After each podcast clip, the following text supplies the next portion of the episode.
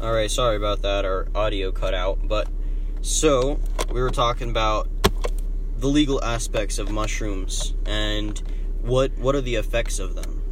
Um, the effects haven't exactly been studied all that much, mainly because these drugs were put with no testing or no nothing. They were just put under a Schedule One classification, which means they're pretty much the most illegal things to f- have and be found in possession of. And like they're with being in a Schedule One, like there's no like they're deemed as no medical use, no nothing. But the thing is, they've had no research to back that up, and then there's actually quite a bit of medical bonuses or benefits Of using the mushrooms? yeah, uh, there's a thing called microdosing, and that's pretty much you're taking like one tenth to one twentieth of a gram, or what would make you actually trip and start seeing things, and you know you've taken too much when you actually like when If you your start vision tripping. starts playing Okay. pranks on you. And what what what does micro microdosing do? What do you like? What do you feel like and stuff like that? Um, microdosing it generally it sharpens a lot of people's mind for say. Um, microdosers they often report higher levels of creativity, more energy, focused vision, or increased sorry, um, increased focus, um, yeah, improved uh, relational skills.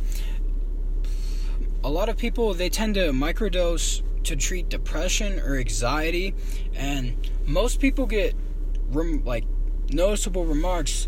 But the thing is, all of all of the people who say that they're microdosing and every like, it's all not done in a clinical test. So, this there's is a bunch. all. there's a bunch. Sorry, continue. So this is all like everyone's self-medicating with it. Yeah, this is everyone self medicating, and there's a bunch of variables you have to take into consideration too. So, if you were to legalize these, there there's going to need to be a lot of control in testing and figuring out. How it How these affects. affect. Okay. All right, and um, anything else you want to add on to that?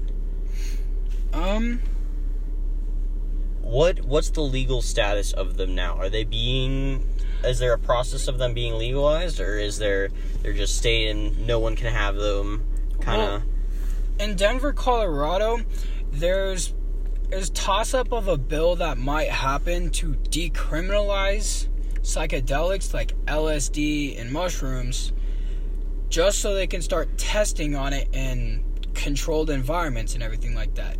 And decriminalizing it that'll also drop like existing drug charges with say LSD or shrooms. Okay, so if someone's in jail on charges like that, they'll get out if the bill's passed. It it all depends upon the case. Oh, okay. Because let's say if you were just caught like trying to, if you were trying to microdose yourself and like you bought two grams of shrooms and you got pulled over and you know the cop happened to see him like then the decriminalization law will help you out there but in another case like you somehow manage to eat like an absurd amount of mushrooms and you're launched into like some sort of cartoon reality and you're off in your own world doing God knows what, that's what might get you arrested because of what you're doing. Okay, that makes sense.